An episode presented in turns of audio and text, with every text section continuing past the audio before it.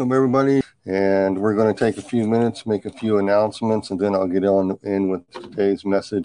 Um, for those of you who've been watching the series on Revelation, either on my channel or on the Daily Renegade, I apologize for the white screen. I didn't realize how that was too much white and reflected too much light, so it kind of detracted. So I put a darker color sheet behind me. It looks white, but it's actually purple. But still, with the lighting here, it's it's a little better than the bright, glaring light. So I apologize for that. Our today's message is, we have need of nothing.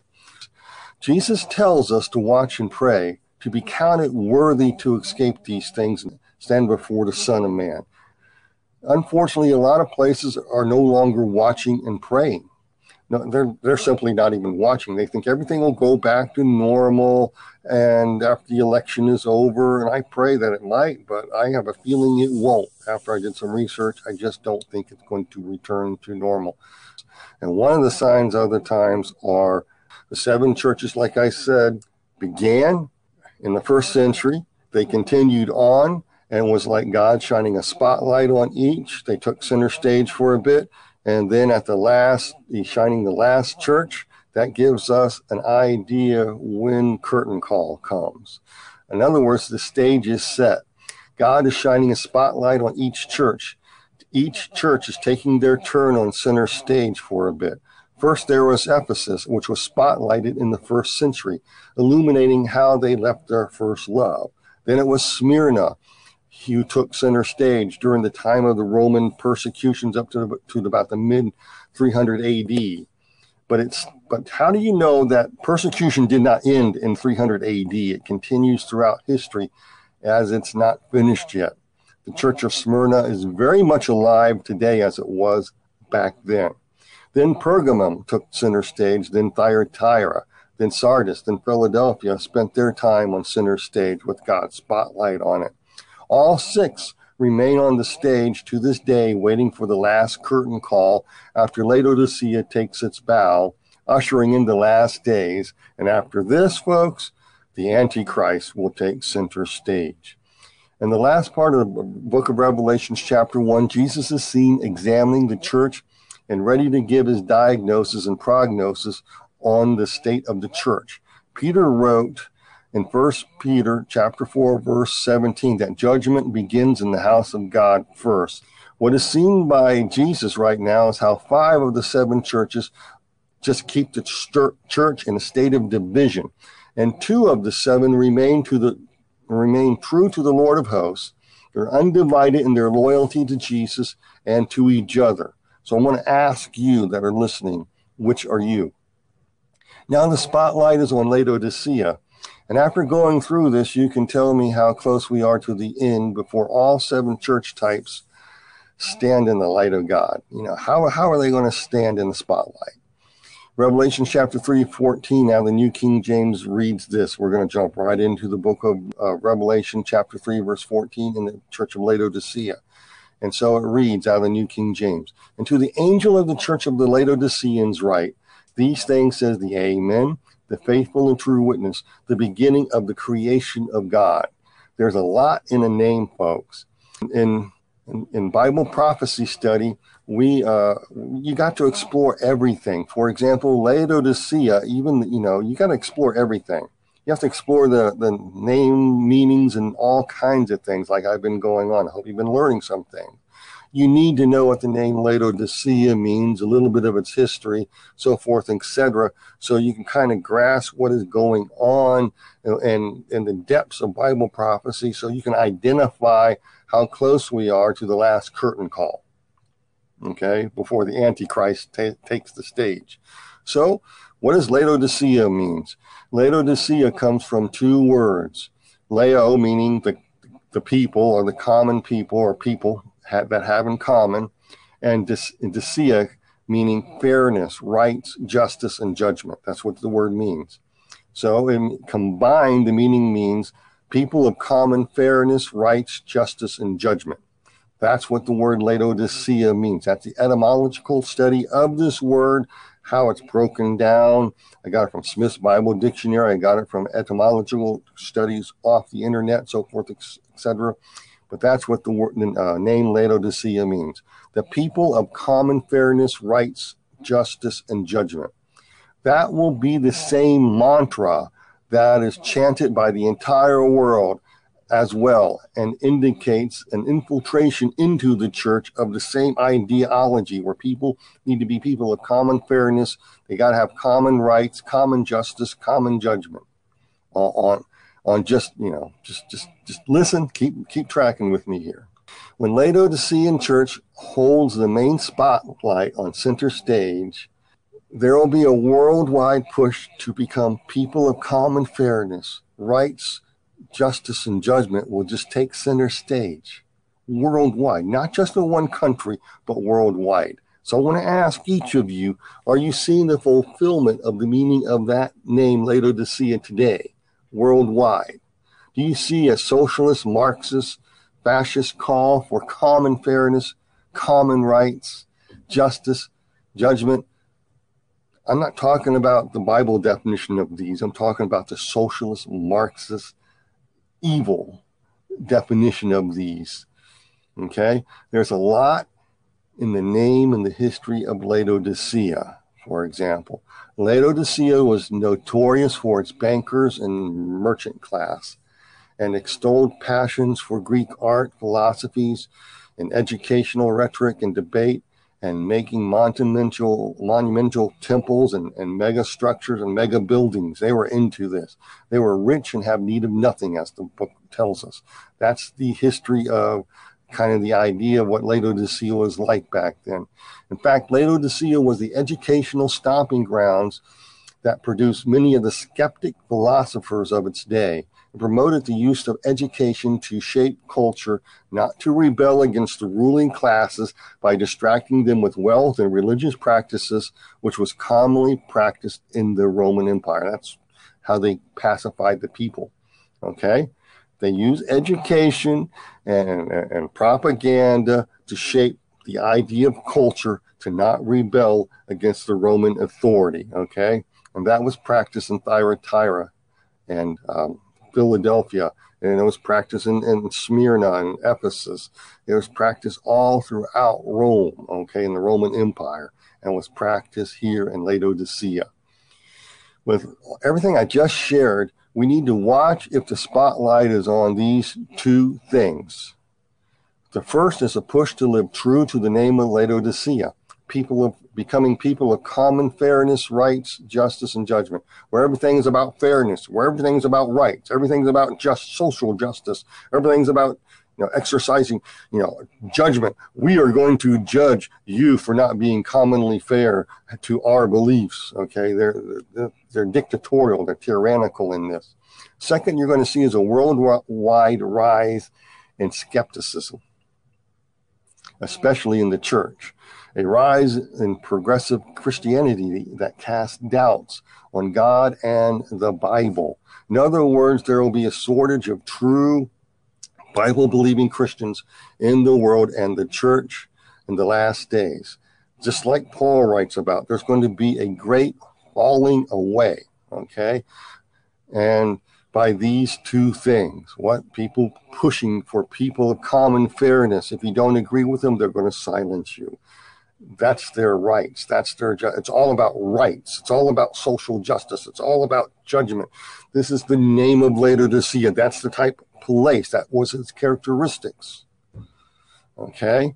And the thing was skepticism and education to uh, teach culture how to act.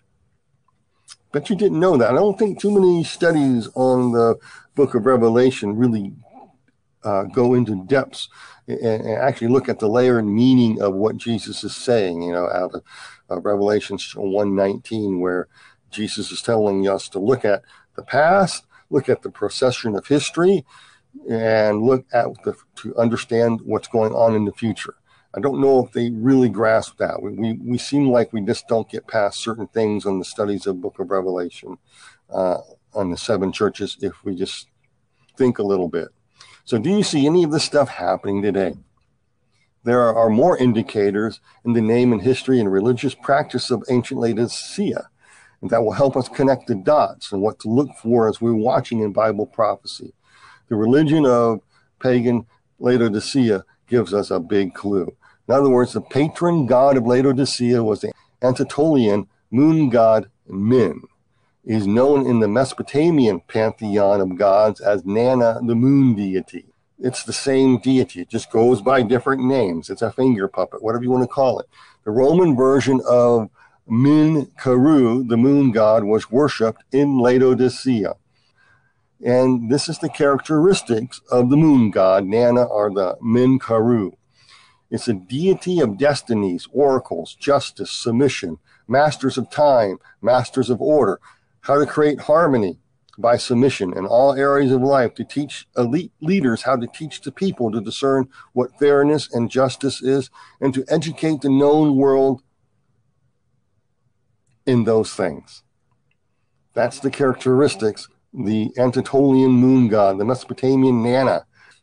Isn't that interesting? The Karou moon god here that was worshipped was associated with the Mithra, mystery religions that was popular in ancient Rome, which for simplicity's sake, for us to modern understand, and also for something for us to watch for, is a blend of old Zoroastrianism mixed in with the newer versions of Gnosticism for us today.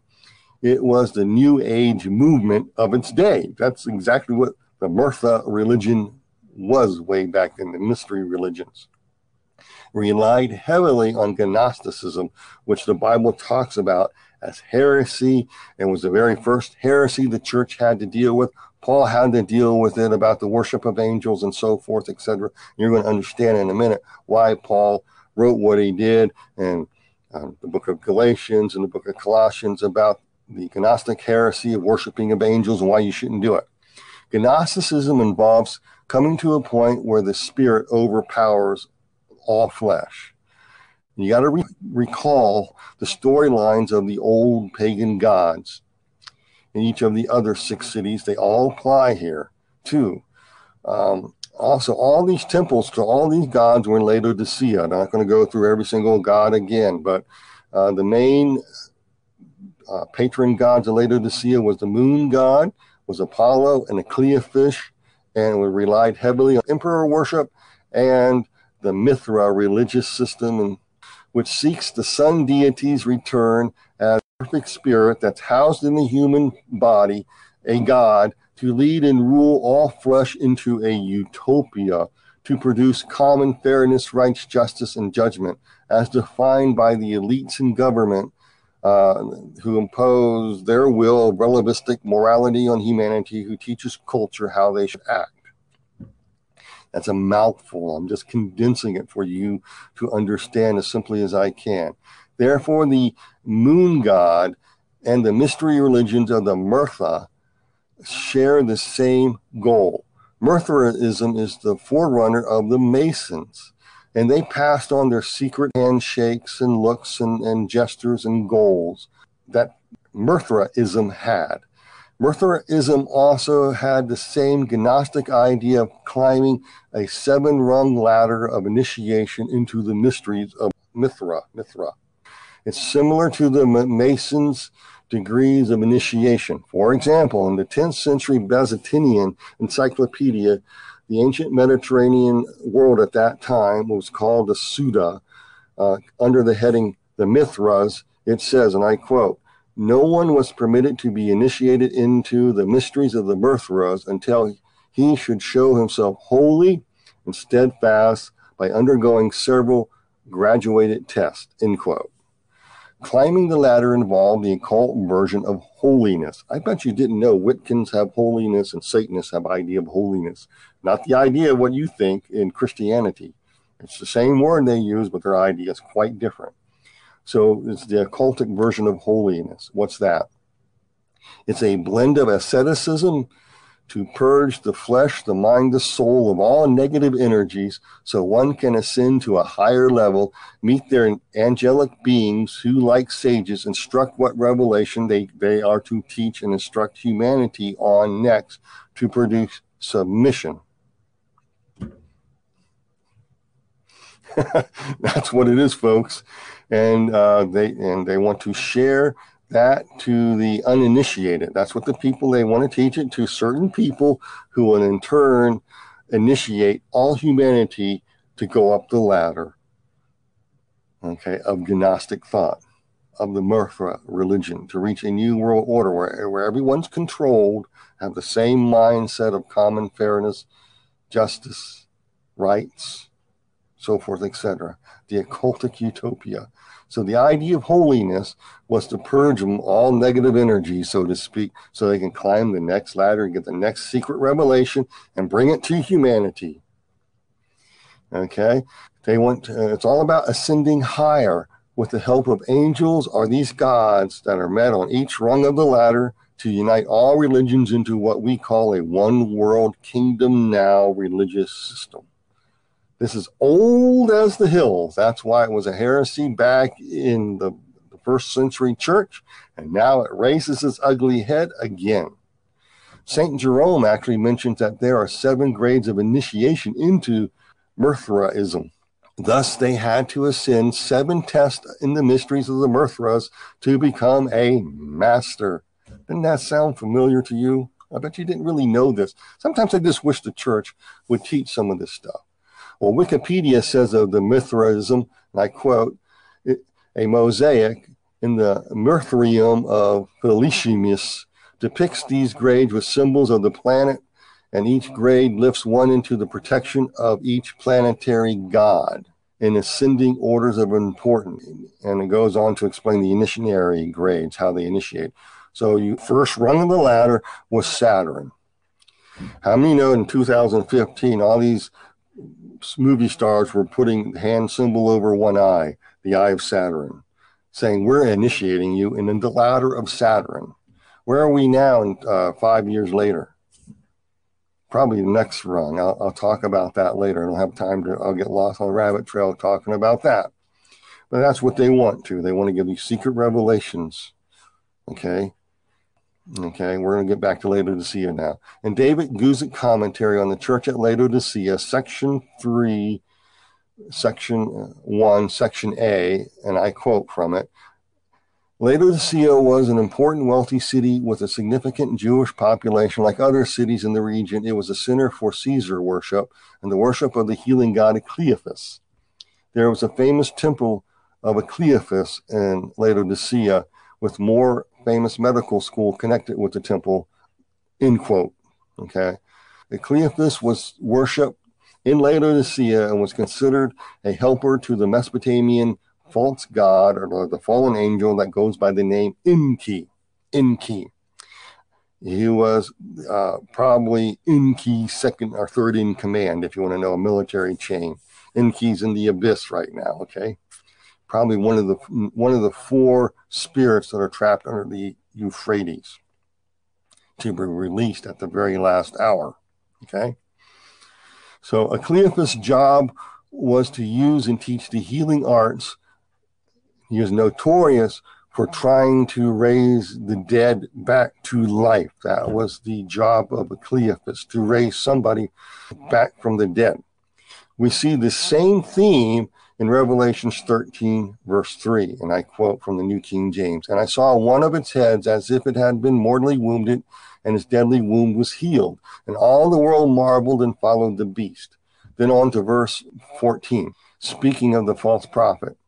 And he deceives those who dwell on the earth by the signs which he was granted to do in the sight of the beast, telling those who dwell on the earth to make an image to the beast who was wounded by the sword and lived. Okay, so it's all about getting the healing arts and crafts made and initiating humanity into that type of knowledge in order to do that, to bring this entity back to life, to fulfill the dead and rising god of Dionysius and, and so forth, et cetera, of Shamash, Udutu, whatever you want to call them.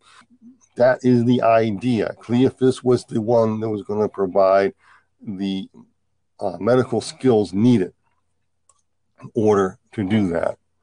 On a side note, Enki is also associated with the Kondalini aspect of the Mithra system. came out of Persia. You know, it's a form of Hinduism and stuff here. It's a Kondalini enchantment type of thing.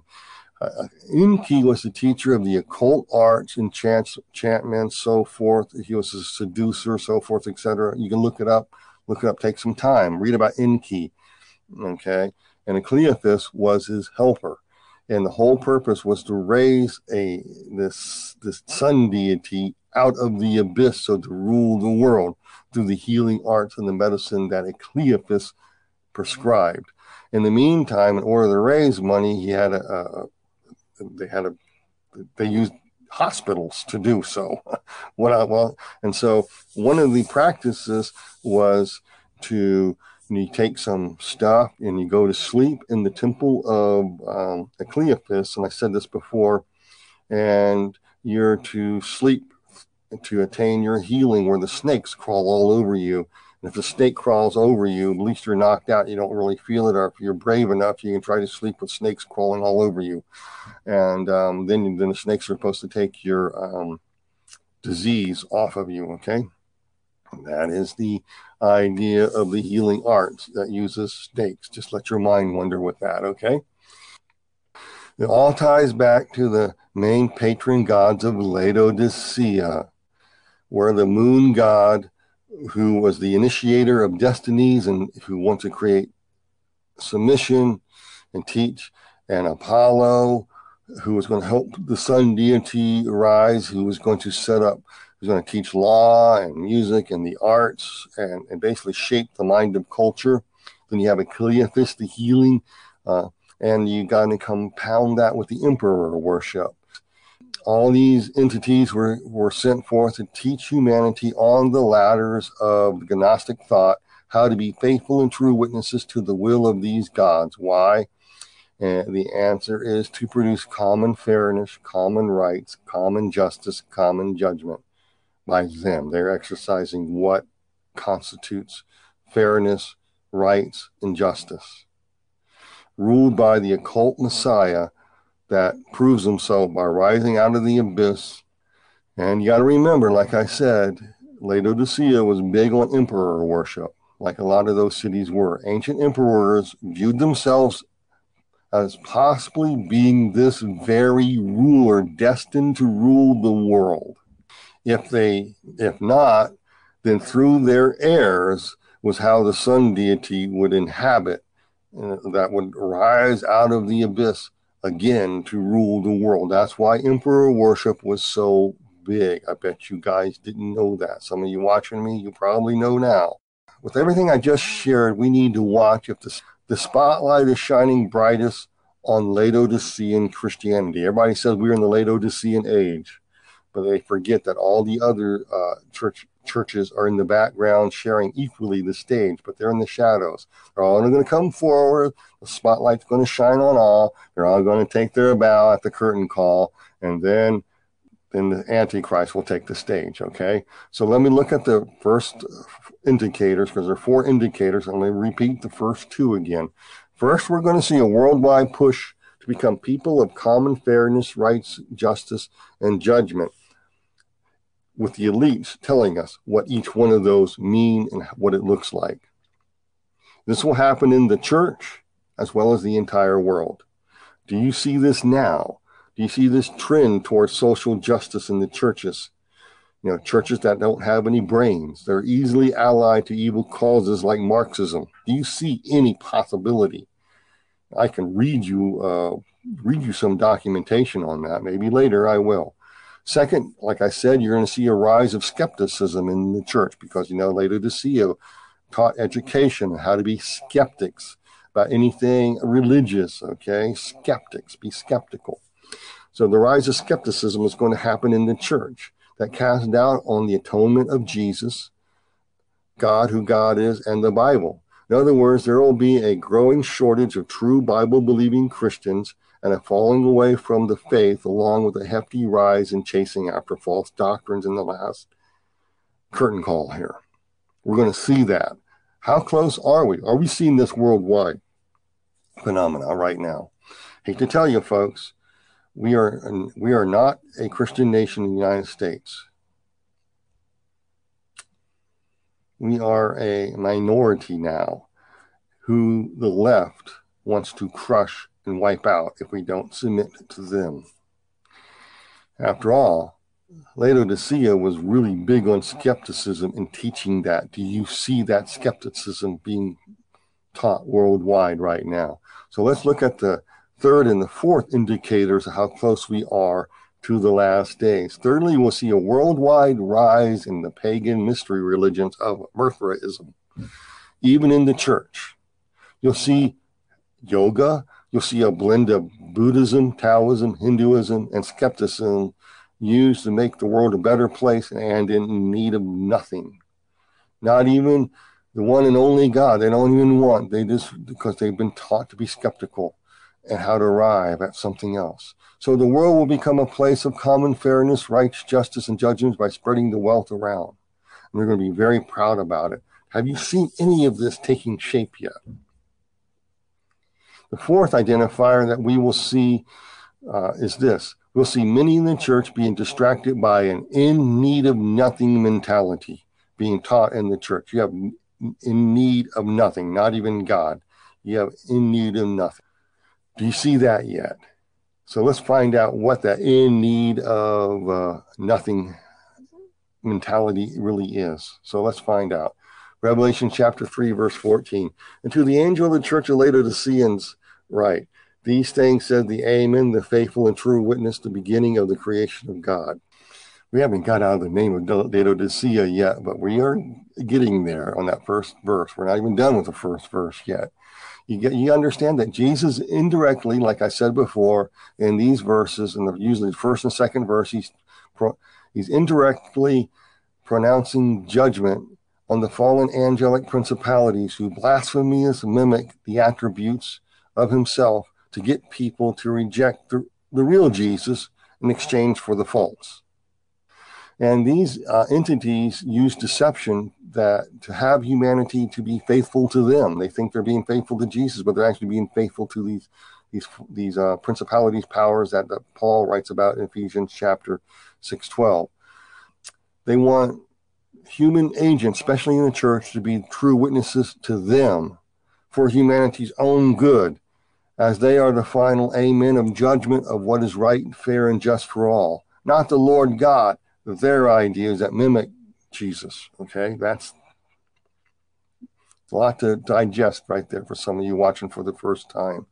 These fallen watchers' standards are used to define what is fair, right, just, what judgment is. And it's infiltrating into the church. These same ones seek to control all aspects of life on earth, like tracking what one can buy and sell and eat. Where one goes, they want to track you. They have five G set up for that now. Think about it. Leading to what Revelations thirteen, verses sixteen and seventeen talk about from the New King James here. He causes all, both small and great, rich and poor, free and slave, to receive the mark on their right hand or on their foreheads, and that no one may buy, sell, except one who has the mark or the name of the beast or the number of his name. That is the goal of these entities. It all culminates in the book of Revelation. If you do not know what to look for from the past, what's going on in the present, to indicate and to recognize where we are, how close we are to the future judgment, um, you just need to be able to connect some dots. You see, the devil and his minions' idea of common fairness, rights, justice, and judgment is about impl- implementing total dictatorial, tyrannical control, not about real, true fairness, rights, justice, and judgment. When politicians and elites have no qualm about a doctor, and I, I heard this from um, Pastor uh, Charles Lawson of Temple Baptist, and I checked out what he said about this, and, and I found out more that he didn't say about this. I'm going to say it, what he didn't say, okay? When politicians and elites have no qualm about a doctor who recently came to spotlight, who told how to perform a partial birth abortion, they would slit a newborn infant's throat so he would not scream when they put the tube in to remove certain matters out of its brain. Any elite leader or politician or party that supports that practice or abortion, they're going, like Charles Lawson said, they're going to slit your throat too. They have no regard for human life. They market abortion as an amen and true, common, fair right to end life. Do they not? Next, they promote common fairness, that love is love, except if you are the unborn, the elderly, or anyone who opposes them, then you have no rights.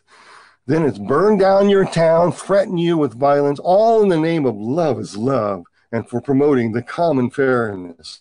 But if you disagree with them, we're going to get rid of you. We're going to shame you. We're going to stand in your face and yell at you. We're going to call you racist, homophobic, bigot, even though you're not.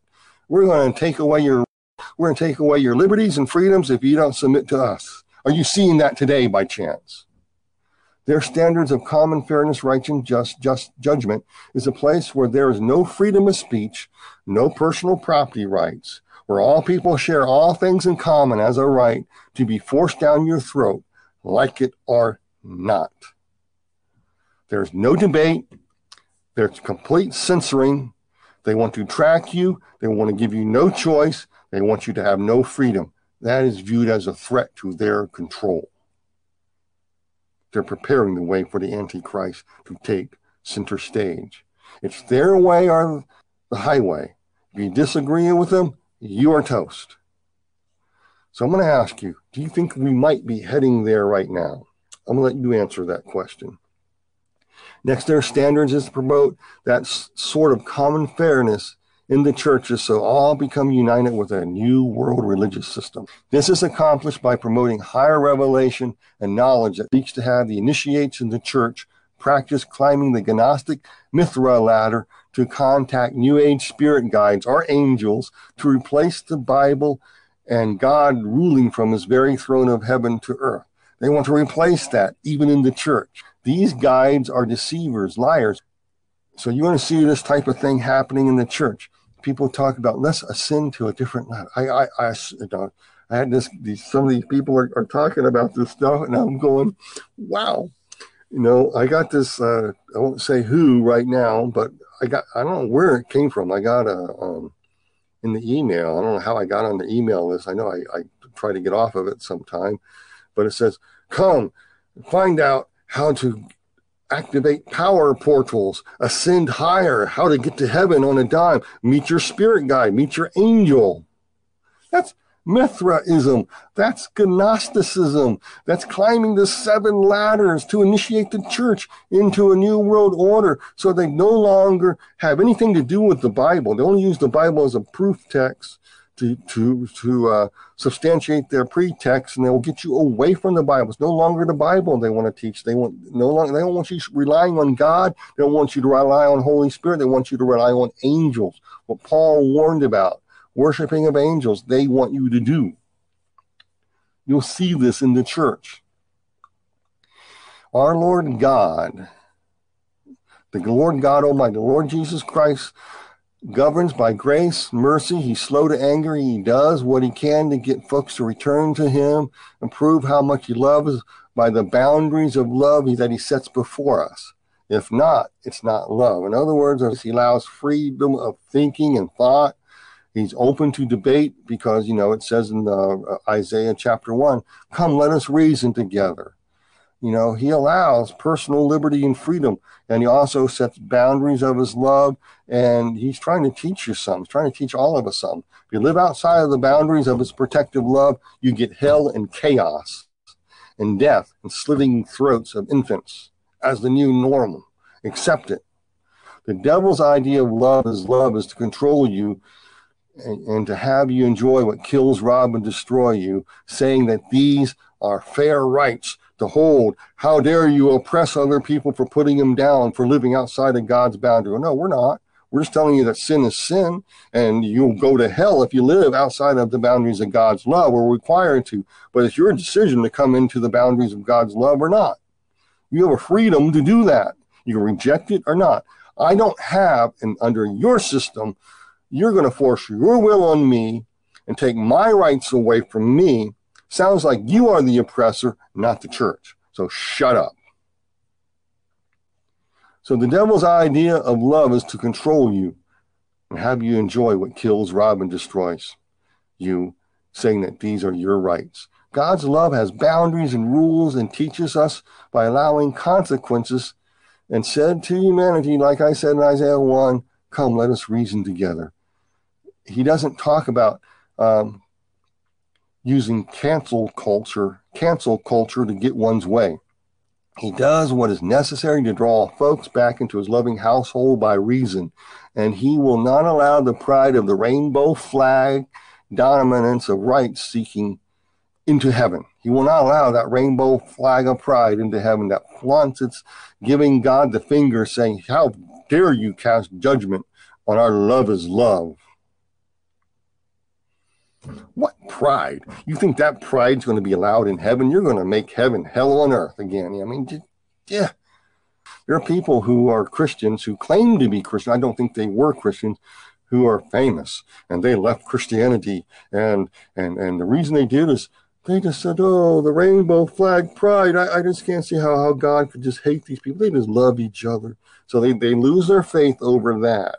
And yet they can't see the stinking pride of demanding God, how dare you judge us, using the, the, the covenant where God says, I'm not going to issue forth judgment to flood the earth, to kill everybody, okay?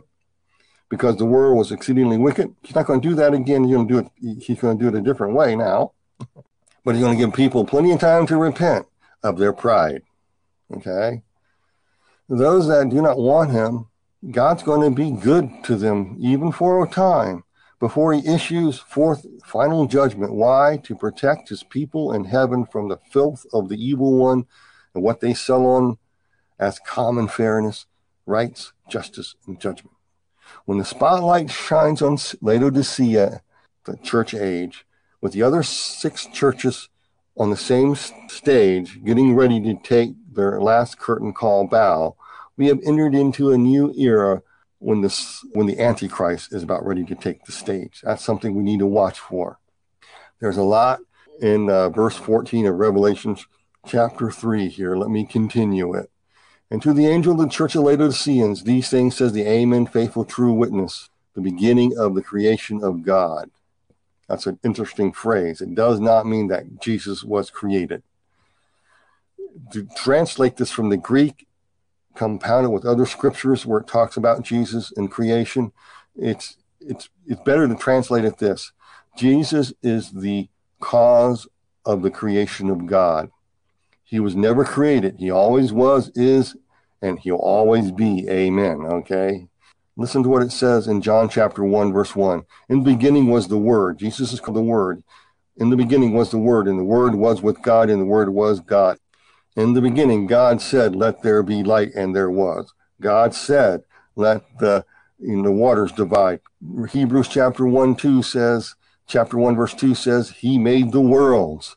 Colossians chapter one, verse fifteen and eighteen, he is the image of the invisible God, the firstborn, meaning preeminent. Doesn't mean firstborn. He means he's the preeminent one over all creation. For by him all things were created that are in heaven and are on earth, visible and invisible, whether thrones, dominions, principalities, or power. All things were created through him and for him. So Jesus is proclaiming to everyone in the church, as well as to those principalities, that he is the Amen. That he is the Amen. He has the final word. He's the, all judgments given to him. Bow your knees to the Lord Jesus Christ now in the name of Jesus. He is the Amen, the faithful and true witness. That means he witnesses all we do. And, he, and if you don't come back into the boundaries of his love, uh, he'll give just recompense to all who are his enemies. And also, if you come into the kingdom of God and kingdom of heaven, he is going to recompense you from everything that the enemy stolen from us. If not now fully in this life, he will in the hereafter. He is the faithful, true witness, the final arbiter of judgment. Hallelujah. Jesus is the only faithful and true witness. No one else. Now, aren't you glad? I'm, I'd rather be glad. I'd rather be judged by Jesus as a believer than trying to stand on my own two feet in need of nothing and being totally deceived in the church. in the last days. Why? Revelation three fifteen says, I know your works. Just like I said, he knows her. He's a faithful, true witness. He knows your works, that you are neither hot nor cold, speaking to the Laodicean type of believers and the end times. Says, I know your works. You're neither cold nor hot. I wish you were cold or hot. Well, let me give you a background. Laodicea was located in the, in the Lycus River Valley without a natural source of water nearby. It lay between the cities of Colossae and Hierapolis. Colossae was south of Laodicea. It was located in the foothills at the headwaters of the Lycus River, where, and it came off of glacier snow and, and, and lots of rain up there, where the water was cold and refreshingly pure. It revived you. Hierapolis was to the north, and it was located near the hot springs known for its mineral waters, which were viewed as therapeutic and for healing. One of the reasons they, they were so big on the Cleophas there, because they had these healing springs there, okay? And people to this day go to those springs to soak in them, to heal them. Laodicea was located in the middle between those two cities and got its water from hot springs. So the water at Laodicea was like drinking out of the geyser waters that you see at Yellowstone. There's a lot of slime, yellowish, greenish, and reddish bacteria. It was a bacteria-infested cesspool. That's the type of water they were drinking. How do I know that for, to be true? Well, archaeology have dug up the underground piping and plumbing system of Laodicea, and they went through the residue and found out they had to clean out those pipes all the time to keep them keep the water halfway drinkable. But um, a lot of those have so much crud in them that it was a polluted cocktail coming from hot springs. That's what they were drinking, but it was lukewarm and tepid by the time it got there. So ver verse sixteen uses the word that's translated lukewarm to describe its water as tepid water. But, however, the Greek meaning of lukewarm that's translated here in our Bible is, is, is far richer than just lukewarm tap water. You can drink lukewarm tap water and live off of it. You don't get sick. But the idea of the Greek here indicates tepid, warm, stagnant pond water. That's the, that's the etymology of that word. It is a term for putrid, tepid, warm, stagnant pond water, or any polluted water that makes one sick. And the very context of Revelation points to the polluted water that left bacterial-infested sludge in the plumbing systems of Laodicea likened to stagnant pond water. Listen to this, this, this makes sense. Revelation chapter three, verse sixteen, out of the New King James, really makes sense in this context. So then, because you are lukewarm, a polluted, stagnant cesspool, neither hot or cold, I will vomit you out of my mouth. That makes a lot more sense, doesn't it? So Laodicea was simply, as uh, I heard many scholars point out in their subject headings, was a useless, worthless church. Why? Because it dispensed no Holy Ghost, pure, refreshing water bubbling out of you, producing any life at all. Nor did it offer any healing waters, warm waters of the Holy Spirit to heal the body and soul. They were doing nothing. Instead, they were just doing things that make you sick. How verse seventeen explains. Verse seventeen says, because you say I'm rich, have become wealthy, and have need of nothing, and, and do not know that you are wretched, miserable, poor, blind, and naked. The gospel that's preached by Laodicean Christianity wants nothing to do with or wanting God's ways at all. They don't want life-giving water. They don't want the healing waters at all. They just want what makes you wealthy, healthy, and dumb, okay? That's what they want, okay? The gospel they preach wants nothing to do with wanting God or his ways, but rather they want only theirs, which is defined in the text as I am. They say, I am rich. I am rich and have need of nothing. I am. That's, that's the dead giveaway. That's the name that God uses of himself. In Exodus three fourteen, Moses said to God, indeed, when I come to the children of Israel and say to them, the God of your father has sent me to you, and they say to me, what is his name? What shall I say to them? And God said to Moses, say to them, I am has sent me to you. So these people are saying, I am rich. They call the shots. They are their own little gods, the I am, who can dictate to God to perform for them. What? Listen to, to the verse again. I am rich and have need of nothing. Okay? Now let's break it down. They say, I am rich, meaning affluence, wealth, rich in money, so that they can influence society with their money, because they are now the I am. They, they have also become wealthy. The word means seeking reliance on wealth, alone to be happy. I mean, they're, they're seeking their wealth and their prosperity as their means of happiness, on, based on the belief that riches bring forth happiness, power, and all your dreams will come true. In other words, the gospel there is all about seeking wealth and happiness alone, with Jesus' name attached to it to justify getting it. Does this sound any familiar to anyone? I don't know if it does. It might. So these represent what type of churches we see, see today. What are the Laodicean type of churches? What type of people inhabit these types of churches? Well, let's look. It's the prosperity name and claimant churches crowd, where they tell you that you are in God class. You, God can't do a thing unless he has a human agent to decree and declare it. Faith is a force. You are the big I am on, on earth. Have any of you ever heard anybody teach these type of things? There's also what is known as the human potential churches. I don't know else way to say it. The human potential I am churches, where every sermon is all about you, where God made you a masterpiece. God wants you a winner, not a whiner. Stay positive. Five easy confessions to a better you. Reach your destiny. God sees you a winner. Five easy confessions on how to get wealth. You know, so do you see any of that happening in some churches that only focus on those things? These are some of these, some of the big mega churches, boy, I'm telling you. Next, in the Laodicean camp are the seeker-sensitive churches that rely not on God to build his church, but their schemes and idea as their fi- because they are the final I ams of church growth. They have what is known as the ARC model. Maybe you don't know what the ARC model is. It's an umbrella term where they'll, where a group of churches got together and they'll say that if you abide by our rules and how to grow church and follow our steps, we'll give you a big donation, and we want you to remodel and put lighting and, and, and, and fog machines and on your stage, and, and you remodel your church, we'll give you a bunch of money. And then, you know, we'll teach you how to have campuses so you can increase things. And, and we'll teach you how to mix the world into the church, to attract the people into the church, to be comfortable and, and, and dumb. So you have a large church with a large tithing base, and you'll be the hottest thing on earth if you follow our model. That's, I'm paraphrasing kind of what they teach, so people don't know about that. It's the Peter Wagner model and the Rick Warren model of church growth, too.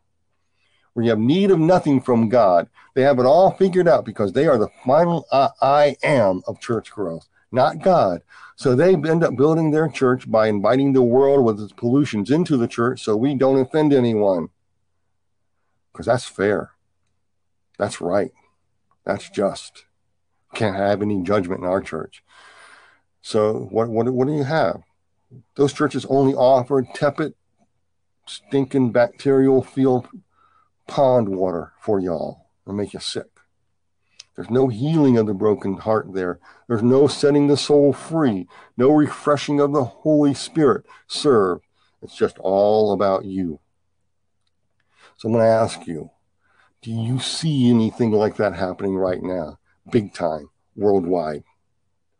Despite this, Jesus reaches out to those in this bunch with the gracious and kind words to return to him, as that is his true, faithful nature. Just as Revelation chapter three, verse eighteen says out of the New King James, I counsel you to buy from me gold refined in the fire, that you may be rich, and white garments, that you may be clothed, that the shame of your nakedness may not be revealed, that, and anoint your eyes with eye salve, that you may see.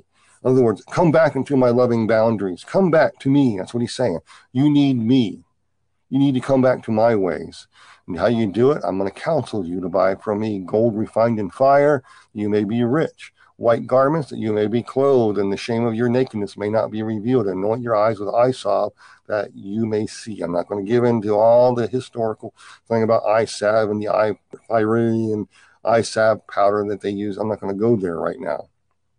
Jesus says, I counsel you to buy from me gold refined in fire, that you may be rich. You gotta understand this. How can you buy gold? Isn't gold the most valuable standard there is? Just think for a second. Question comes, how do you buy pure gold from Jesus? Well, the Bible calls that trials of our faith are more valuable than gold that perishes. That's what it says in First Peter, I think it's chapter four or chapter one. I cannot remember. I'm quoting this from memory. But the trials of our faith are more valuable than gold that perishes. So right now, if you're in these type of churches, you have to get yourself ready. You're going to go through something to break the stubborn I am in you. You don't want to pay attention to Bible prophecy. You're going to go through some stuff.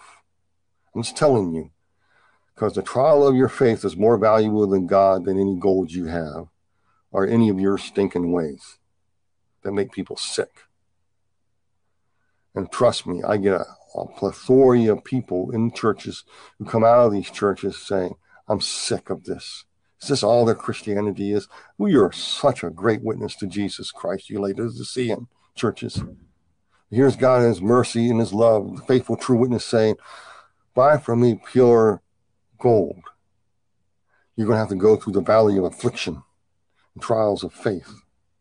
Also, gold symbolizes God's power, deity, glory, his wisdom, and the presence of God, and, and, and in all its holiness. The presence of God in all his holiness is what I should say. In other words, you can't purchase this with gold that perishes, but only by spending time seeking the presence of God.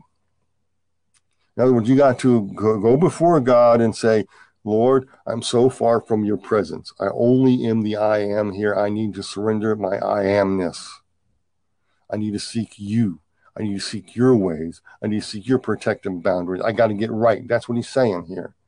It involves something that happened in the book of Ezra.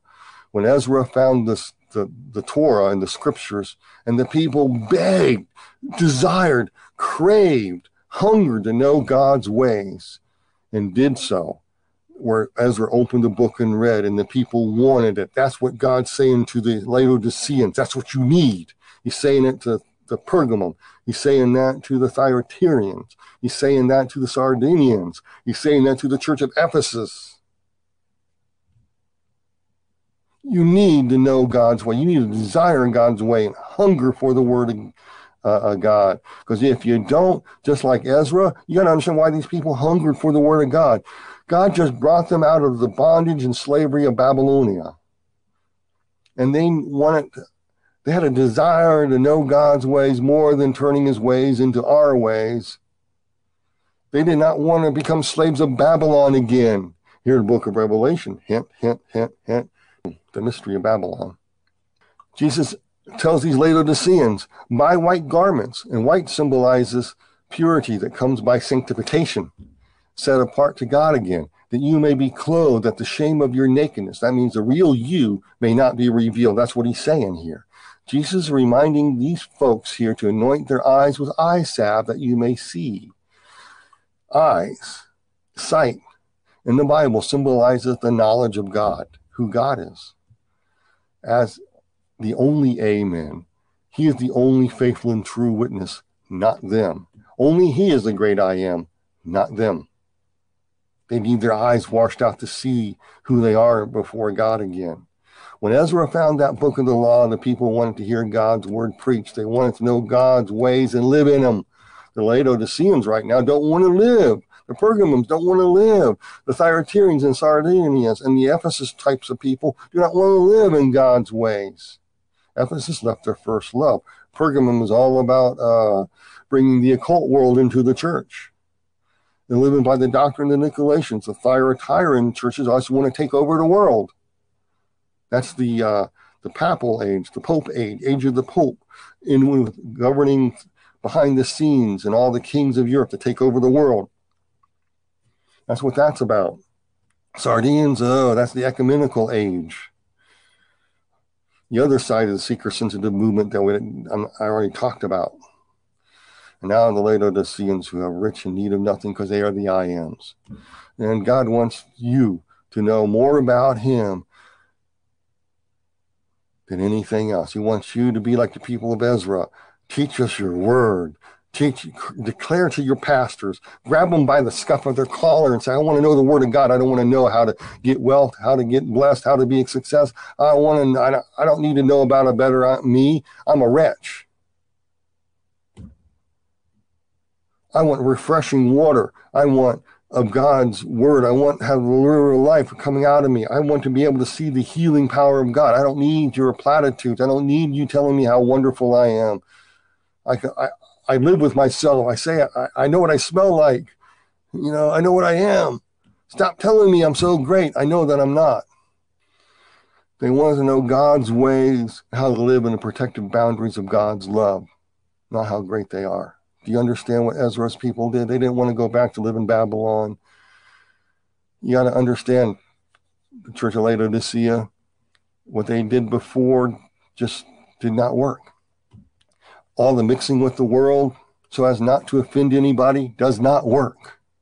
All the God, your God's special, special messages did not work. Never saying a discouraging word did, this does not work. The you have need of nothing but a mirror to admire yourself messages do not work to give anybody any life, any protection. So anointing the eyes so one sees the need to want God's ways more than their own, even reproving them. The Laodicean crowd frown on chastening and rebuking. They call it religious, cruel, and unloving, and the old ways. God's doing a new way. The goodness of God leads to repentance. They need to read the whole verse there. I don't have time to read the whole verse, but maybe I should. Romans chapter two, verse four and eleven. Do you despise the riches of his goodness and forbearance and long-suffering, not knowing that the goodness God leads you to repentance? They use that verse, but they don't read the rest of it. That talks about you're proud, you're arrogant, you better repent. You know, the goodness of God, he's long-suffering. He's knocking on the door, wanting you to return. Look at what Revelation three nineteen says. As many as I love, I rebuke and chasten, therefore be zealous and repent. Exactly what the Laodicean-type Christians don't want to do, God's calling them to do. He's going to rebuke and chasten them. It's very much alive today. You want to deny the word of God? Go ahead. Hebrews chapter twelve says, whom I love, I rebuke. Who I love, I scourge. Every son and daughter I have, you know, he disciplines. So if you, why? Because you stray out of the boundaries of God's love. I tell you what, you, some of you have kids. I just want to ask you a question. I really love your kids. Would you go allow them to pro play on the middle of the interstate highway and set up their, their swing on there? Would you allow them to drink polluted water? Would you allow them to uh, play with, go outside and and collect vipers and bring them into the house? Would you allow them to drink rat poison? You know, there's right and wrong. You do what you can to protect your own kids. You set up boundaries. Why in the world you think that God should not? Because your ways are superior and that you are the I am, that he should allow everybody in who wants to play on this street, put their hands in piper den, uh, viper dens uh, and bring snakes into the kingdom of God. Do you, do you, what are you thinking of? You set boundaries for your own kids, but do you think God can't allow to set boundaries for his own kids? Do you know how what it's like to live in the boundaries of God's love and how pleasant that is, how good that is, and how much you learn the knowledge of God and how great he is? And what that does to you, how it transforms you, give you living water. Oh my gosh, it gives you living water, it gives you healing to your soul. You get set free of the junk in your trunk. I don't know what else to say. As many as I love, I rebuke and chasten, therefore be zealous and repent. When you when you realize how much God loves loves you and you stray away, you are happy that he rebukes and reproves you because he's gracious and he wants you back. Here is the good shepherd who sees one straying sheep. He leaves the other behind safely, goes and gets that sheep and brings it back into the fold. He doesn't say, oh, you walked away of your own free will. Bye. I can't do anything to help you. I don't want to serve a God like that. Do you? I don't. He goes after the straying sheep. And a lot of sheep in God's church are straying. He's going after them. However, there's a ton more that don't belong to him. They be and he'll, he'll let them go. There's only the saved and the unsaved. There's no middle ground. You're either saved or not. So what the Lord's saying to the Laodiceans is, turn back to the Lord Jesus, the Amen, the final word, the faithful, true witness who sees what you do and understands all, who sees you as you really are, not what you think you are. And he's here to help you, to get you back in the fold. Look at verse twenty. Behold, I stand at the door and knock. If anyone hears my voice and opens the door, guess what? I'll come in and dine with him and he with me.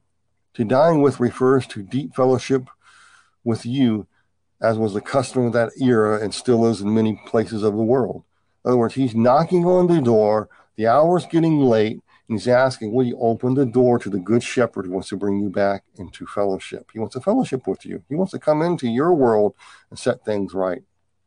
Verse twenty-one, to him who overcomes, I'll grant him to sit with me on my throne, as I also overcame and sat down with my Father on his throne. That is A, a verse packed with information. He overcomes, he'll sit with me on my throne, as I also overcame and sat with my Father on his throne. This is implying that some of these people in Laodicea are going to go through extreme persecution and required to give up their own life. Or you can escape. One of the two. If you repent now. If you don't, you're going to have to overcome at a certain point in time. Talk about that later. Just think about the power of those words. Verse twenty-one again. To him who overcomes, I'll grant him to sit with me on my throne, as I also overcame and sat down my Father on his throne. Do you understand what it means to have fellowship with God in his throne room? Intimate, knowing, sitting at God's feet, learning of him. Do you know what all that implies? You need to ask yourself, how do, I, how, do, how do I overcome? How do we overcome? How do you overcome? It says it in Revelation three, verse twenty-two. He who has an ear, let him hear what the Spirit says to the churches. And the ear does what? Increases the knowledge of God, who he is, his grace, his mercy, his character traits. Getting back into his loving boundaries. He has an ear, let him hear what the Spirit says to the churches. That's how. With that, end it with this note. The stage is set. God shines his spotlight on the churches, each taking their own turn in center stage. First there was Ephesus, then Smyrna, then Pergamum, then Thyatira, then Sardis, then Philadelphia.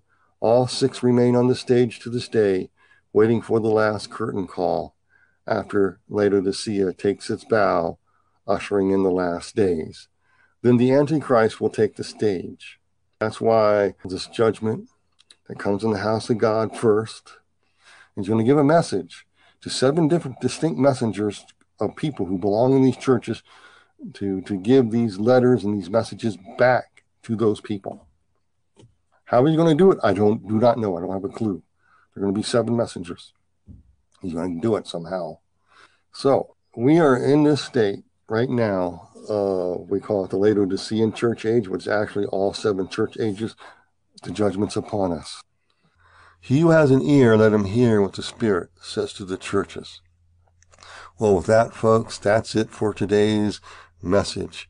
Till next time on The Christian Marauder, as we explore Bible prophecy in the book of Revelation. With that, you can look at my contact information at the end of this. I'm going to post it here. And with that, Uh, roll out the video. Be blessed in Jesus' name. Hope you enjoyed this recorded live stream. Amen and amen. God bless.